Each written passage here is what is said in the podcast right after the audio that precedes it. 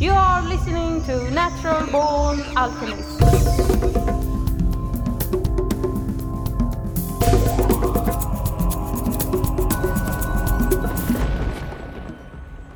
Welcome to episode number three hundred nine of the Natural Born Alchemist podcast. My name is Alex and I'll be your host. In this episode I want to bring up the Eleusinian mysteries that were initiations held every year for the cult of Demeter and Persephone in ancient Greece. But before we get into the Eleusinian mysteries, I first want to share this important public service announcement. On the YouTubes, there are many kinds of channels you can follow. Reaction channels, mukbang channels, prank channels, comedy channels, and PewDiePie or Mister Beast. But they are already making bank. Consider supporting a channel that as of yet hasn't really decided even what it is. If you build it, nerds will come. The Natural Born Alchemist YouTube channel. Search for that on YouTube and you will find it. And apart from posting the podcast, I make videos on alchemy, psychedelics, anarchy and films. Hopefully you'll enjoy them. It would really help if you subscribe. Thank you. Subscribe. A lot of folks have been praising the book The Immortality Key, The Secret History of the Religion with No Name by uh, Brian Muraresku. I'm not one of those people. Uh, I think this book is trash. It's done by a fucking hack. And if you feel these are strong words, maybe you are right. Maybe that is going a bit too far, calling it trash and calling him a hack. What the fuck do I know? But it is an important topic to me, and there is a, a very good reason, I think, why I use such strong language. Because I do not like the way the author of that book treated the subject matter. But before I talk about the Immortality Key, um, and before I get into my rant, I want to play a twenty-minute talk by Terence McKenna on the Eleusinian mysteries, in order to set the stage. I did a video version of this talk over at my YouTubes, uh, if you want to check that out. Here's Terence. The fall of Eleusis. Well, as you all probably know, Eleusis was a cult site near Athens, uh, on a plain, very fertile plain outside of ancient Athens, and uh, they celebrated the greatest of the Greek mysteries there. They celebrated, uh, it was a, a biennial, or I mean a twice-yearly festival. In the spring, they would celebrate uh, uh, the lesser mystery. And this seemed to be a fairly local uh, get-together of some sort, and probably a planting festival. But every September, for two thousand years, for two thousand years, people from all over the Greco-Roman world would come for the festival at Eleusis. And the rule was, it, first of all, it was open to everyone. Men, women, free man, slave, everyone could attend. The rule was, you could only attend once in your life. And so you had one shot at whatever this thing was, and you were sworn to silence. And literally everyone who was anyone went to Eleusis to experience the mysteries. I mean, Herodotus, Thucydides, Plato, Aeschylus, Euripides, um, everybody. Uh, w- people would make journeys of thousands of miles. It was the wellspring of Greek spirituality. The problem is we can't, we don't know with certainty what the excitement was all about. I mean, we know that there was an inner cult area called the Telesterion, and that people would, that something was drunk and that something was seen. And in the nineteenth century, they just went nuts on this subject. I talk about it in my book.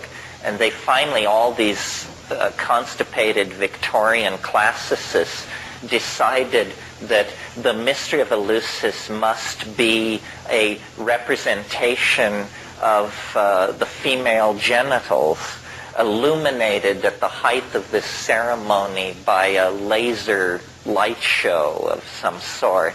And so, you know, it was just absurd. I mean, it was a, a complete distillation of the Victorian mind being projected. I mean, you'd like to believe that the roots of Western civilization are deeper than a peep show, but hey, who knows? Uh, there was a very interesting incident in, it's called uh, the Scandal of four fifteen, which is that in four fifteen B C, a wealthy Athenian noble named Alcibiades uh, was busted for, the charge was possessing the Eleusinian mystery and distributing it to guests at dinner. Well, this seems to make it fairly clear that this was not a clay representation of anybody's genitals. Uh, this was some kind of dope of some sort. So then the scholars whip out their knives, and, and all kinds of theories have been brought forward. Uh, some of you may know the, the um, scholar Robert Graves discusses this in The White Goddess.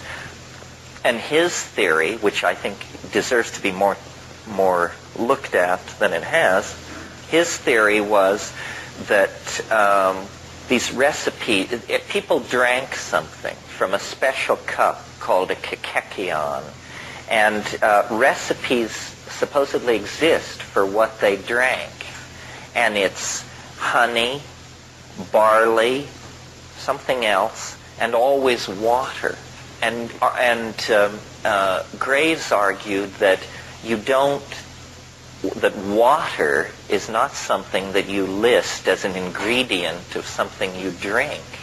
Obviously, it has water in it. So he said the inclusion of water in this list is in order that there can be an augum. Do you know what an augum is? And you will when I tell you, because you've all seen them. An augum is when you make a list of things in such a way that the first letters spell out a word.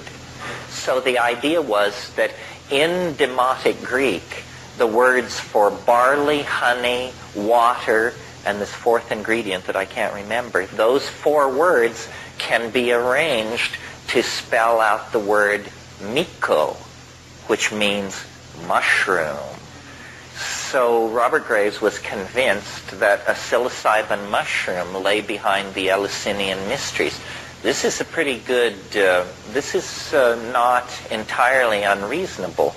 Now, a few years ago, there was a book called, written by uh, the great mushroom enthusiast and discoverer Gordon Wasson, and the chemist who discovered L S D, Albert Hofmann, and the classicist uh, Ruck. The three of them, and Jonathan Ott, I think, was also in there, wrote a book called uh, Persephone's Quest. Not Persephone's Quest, that's a different book. The Road to Eleusis. And they put forth there a new theory, which was that uh, on the plain of Eleusis, they grew uh, barley.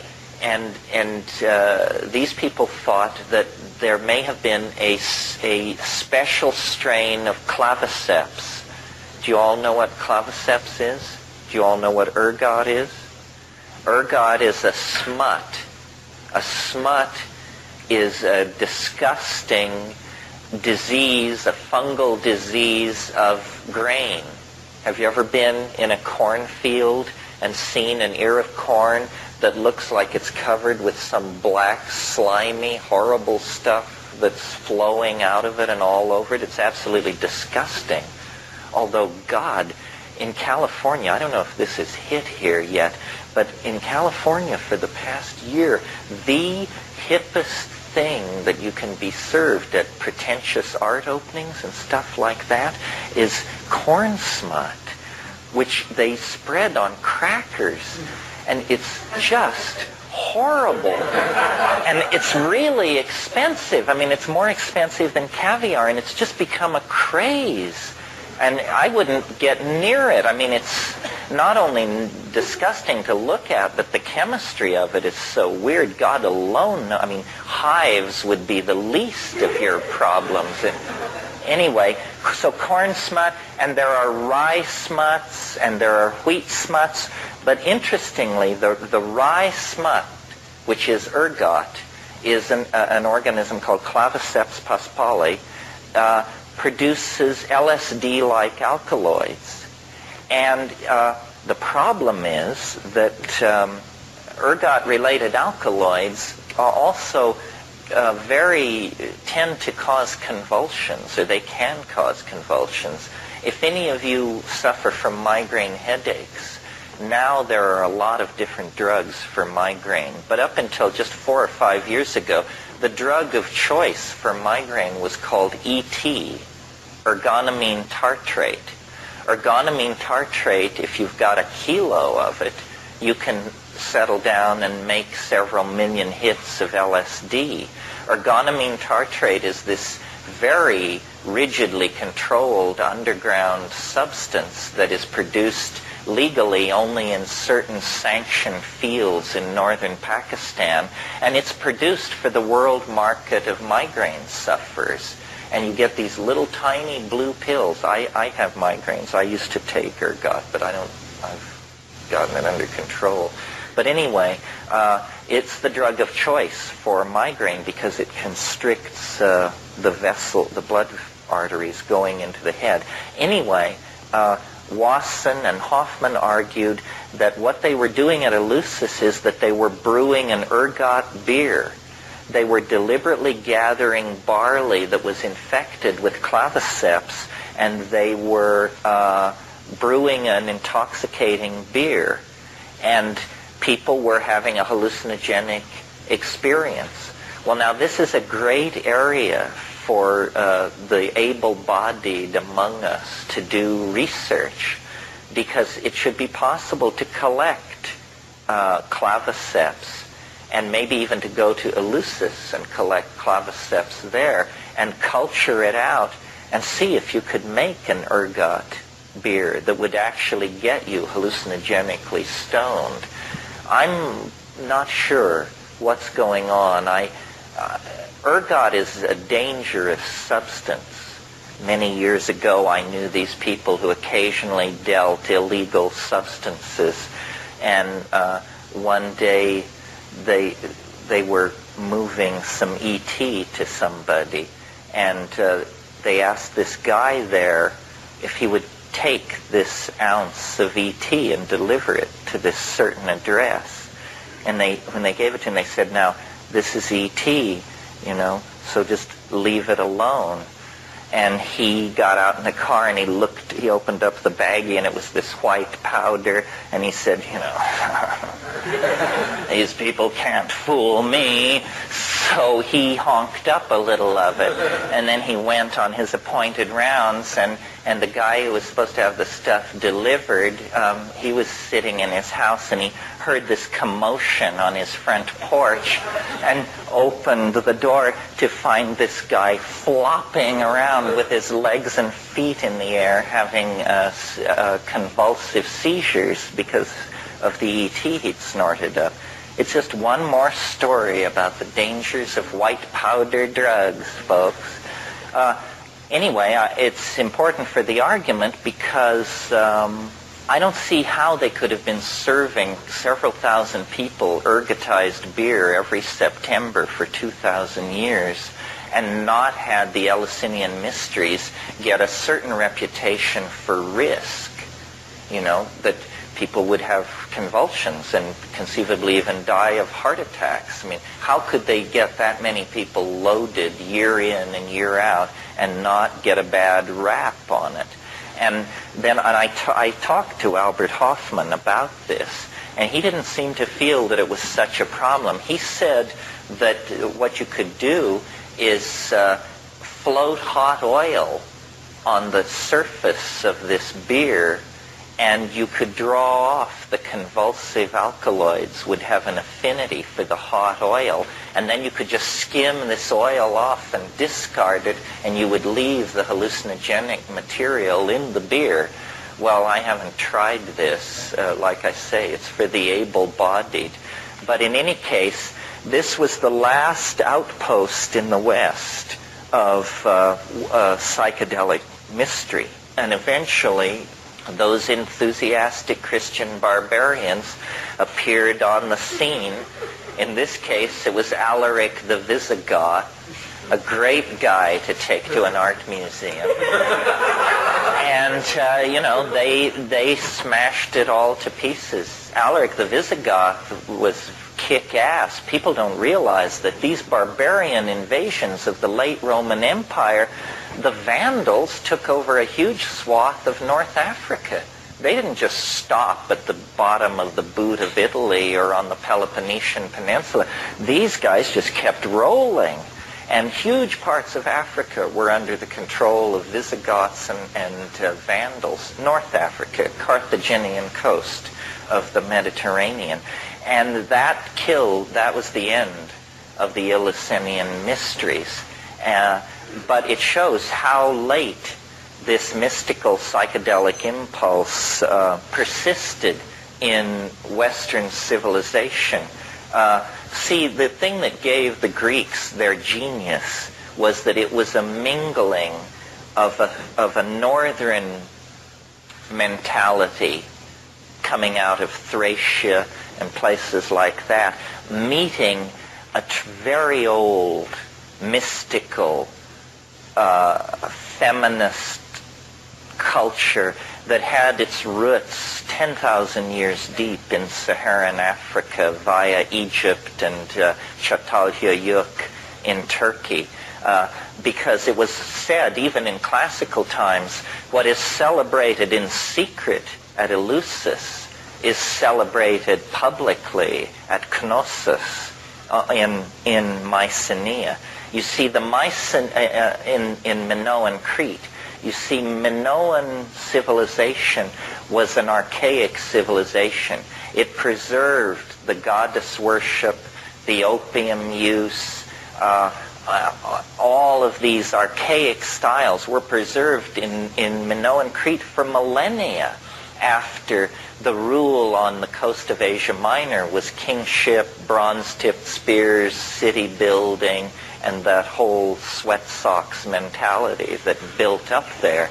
Uh, what, and what finished those folks off was around nine fifty A D, uh, Mycenaean pirates eventually laid siege to these Minoan cities. And after centuries of slowly drifting deeper and deeper into opiated decadence, Minoan Crete fell. But all of the mysteries and the mysticism and the orgiastic rites and all of these archaic forms were then imported into Greece as mystery religions, as cult practices.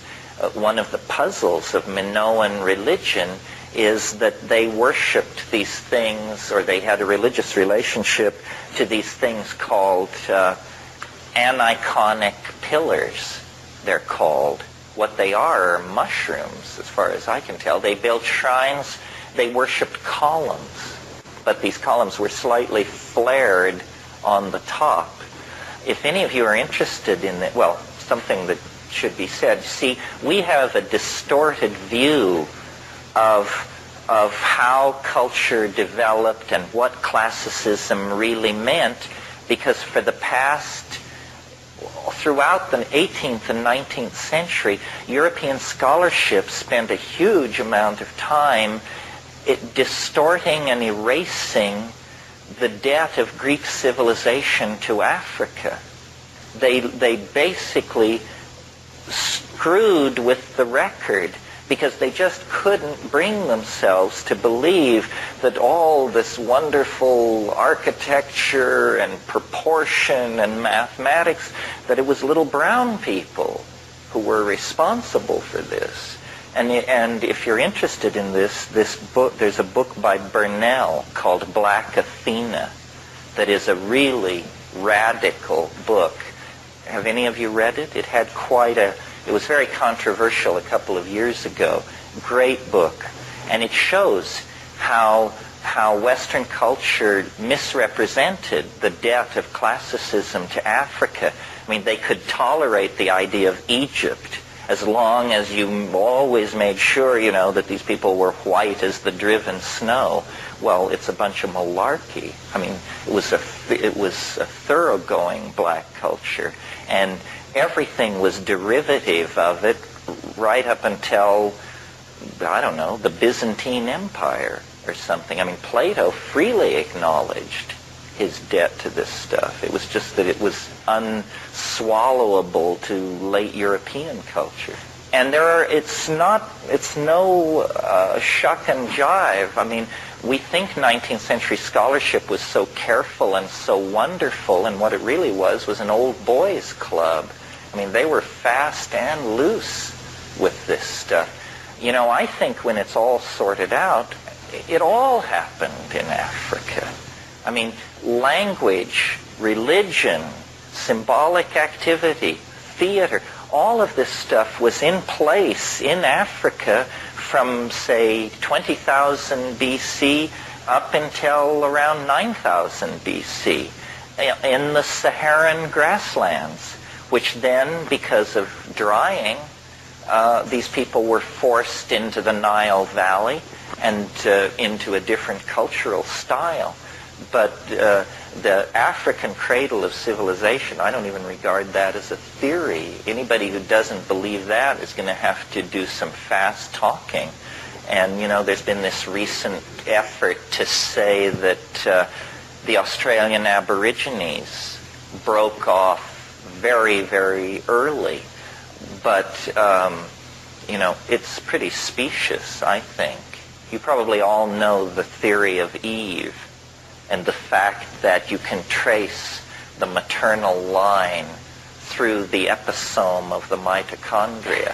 So you can actually, it, it's actually now believed that every human being on Earth is descended from one woman.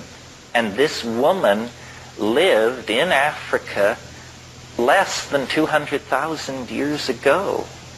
You know, it's really amazing. All other human lines have been quenched somewhere along the line. She was, her progeny were phenomenally successful, and uh, uh, this this is, I would say, now the strongest theory about this. Now is the Eve theory. When it was first propounded, it was thought to be screwball, but that's because the physical anthropologists didn't really understand how the molecular geneticists achieved this conclusion. Once it was explained to everybody, it's pretty clear, you know, that, that we are all descended from one single female human being. Not that there weren't other human beings that she was embedded in as a society, but none of those lines of descent reach to the present.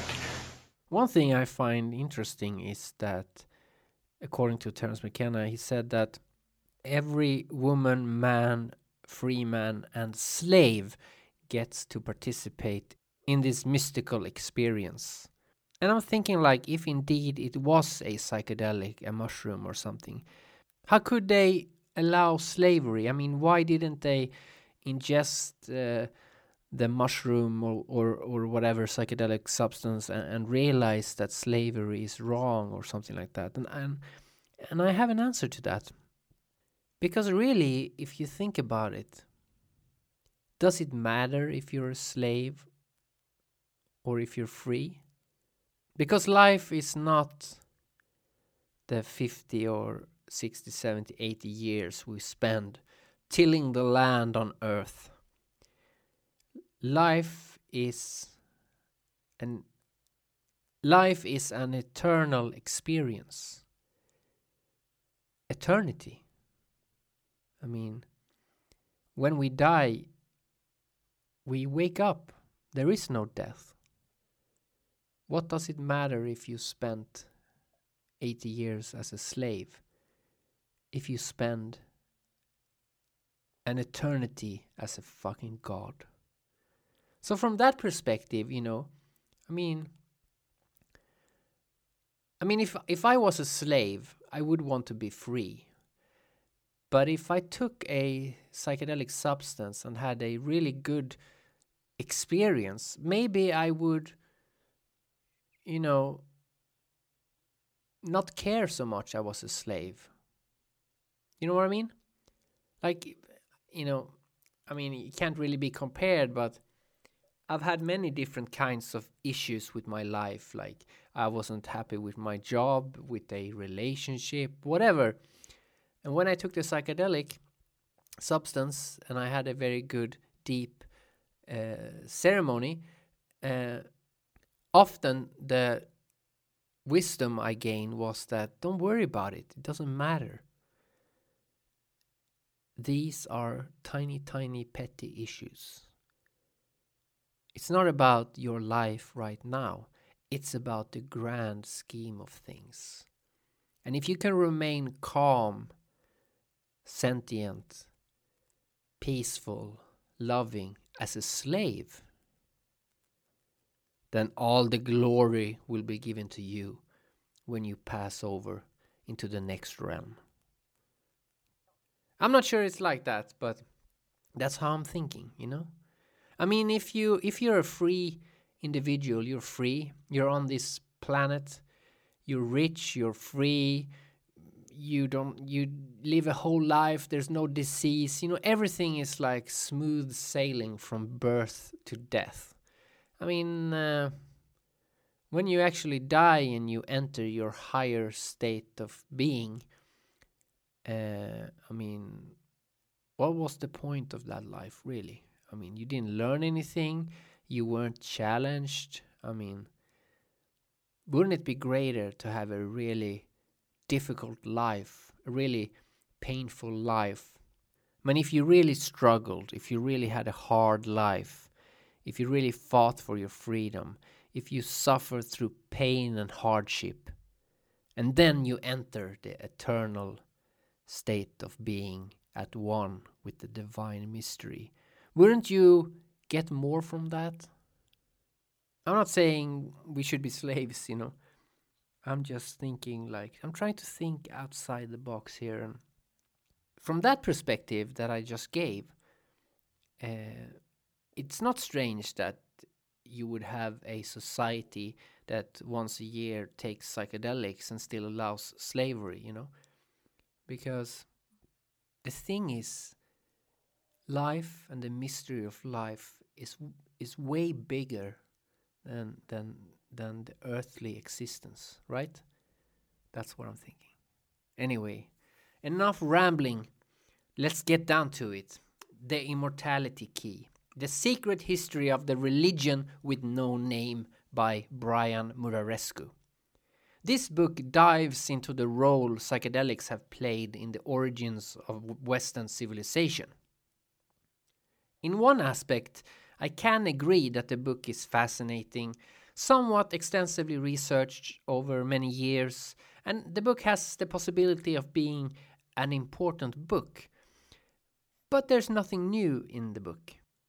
In a sense, this book has already been written many times by others, and for the initiated, it's just a lot of rehashing of old ideas. But for the uninitiated that have never looked into these topics, then this book would give a good breakdown and a new perspective of the past. I'll give it that much credit. I want to read a quote from the book, and this deals with... It's kind of like uh, it tells you what the book is going to... to answer, what kind of questions it will answer. So it, the quote goes like this.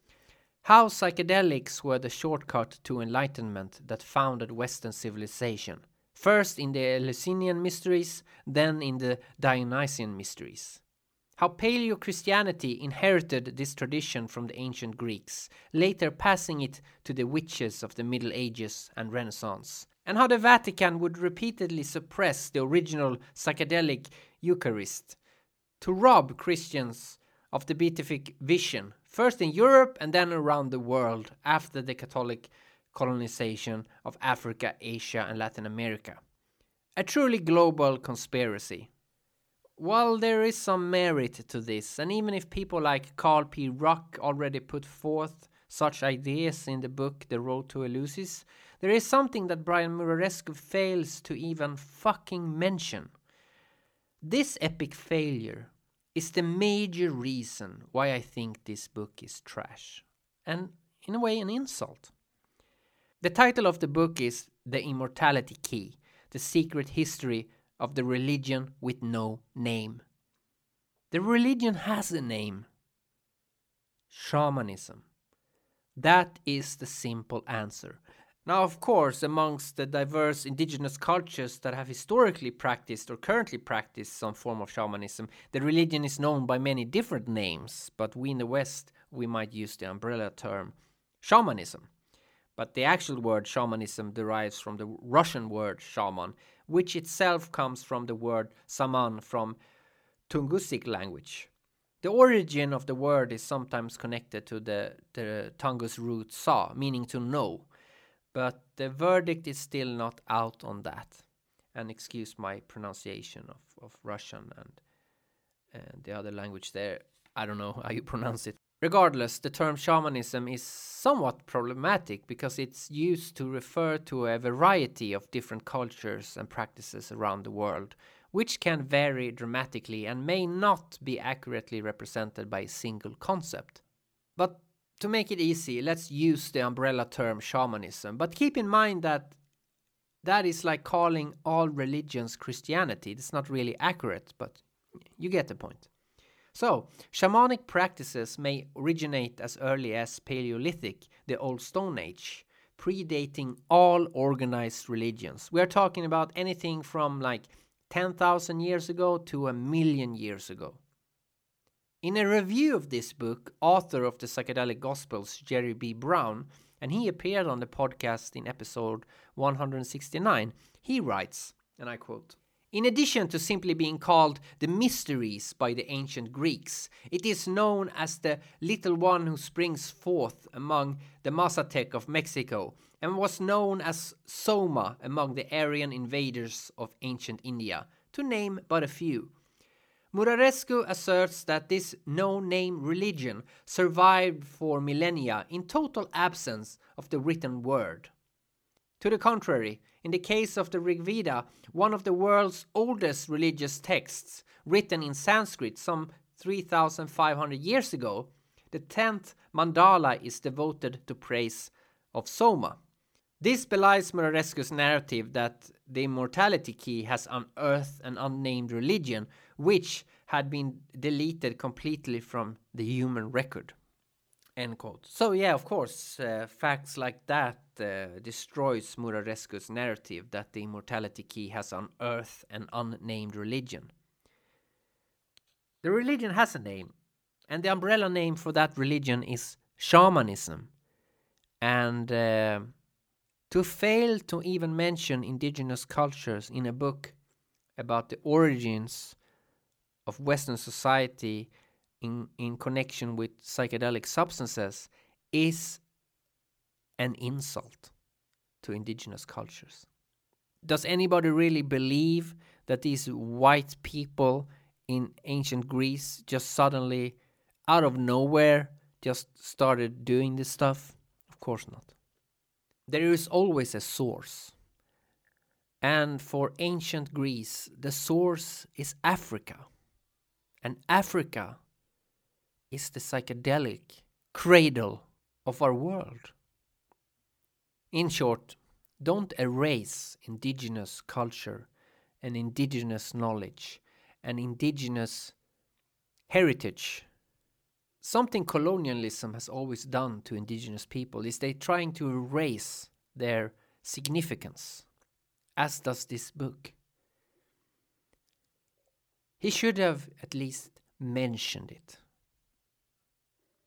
And if he did a really good job, he should have written a few chapters on it, and he shouldn't have titled the book The Religion with No Name. He should have titled it The Religion with the Umbrella Name Shamanism. Now, I could uh, dissect this book in depth, but I don't have time for that. I only want to raise up the indigenous perspective and implore you to, if you enjoyed Muraresku's book, to look in its bibliography and read those books as well. And then perhaps dive into indigenous history, because that is where you will find the true religion with no name. Perhaps Muraresku would have understood this if he had done some psychedelics instead. Some say that not having done psychedelics was his advantage in writing this book, but I disagree. If I read a history book about cars, I would like the author to have at least sat in one at some point in his life.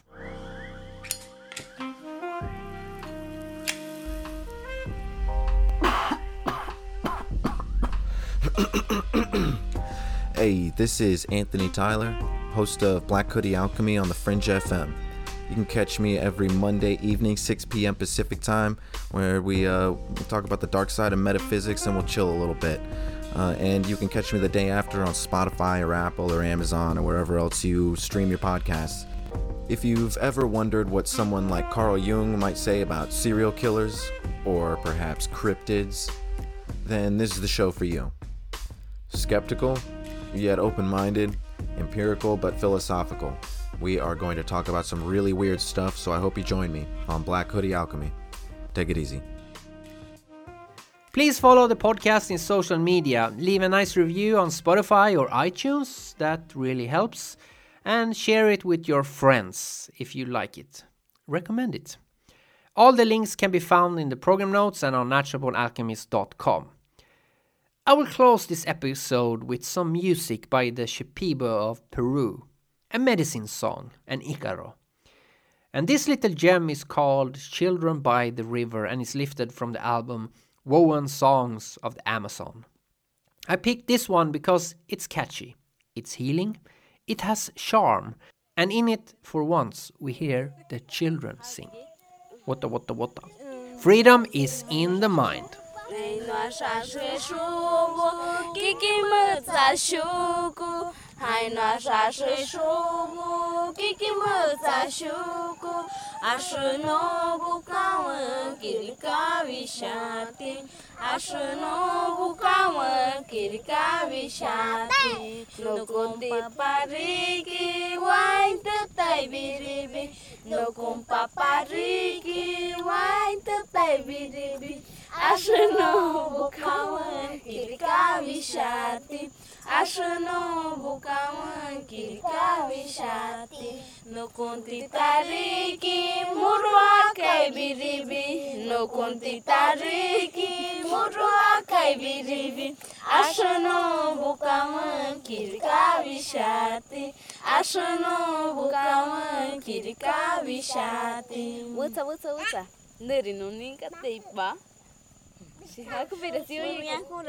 Ha, seama. Are vezi. Ia.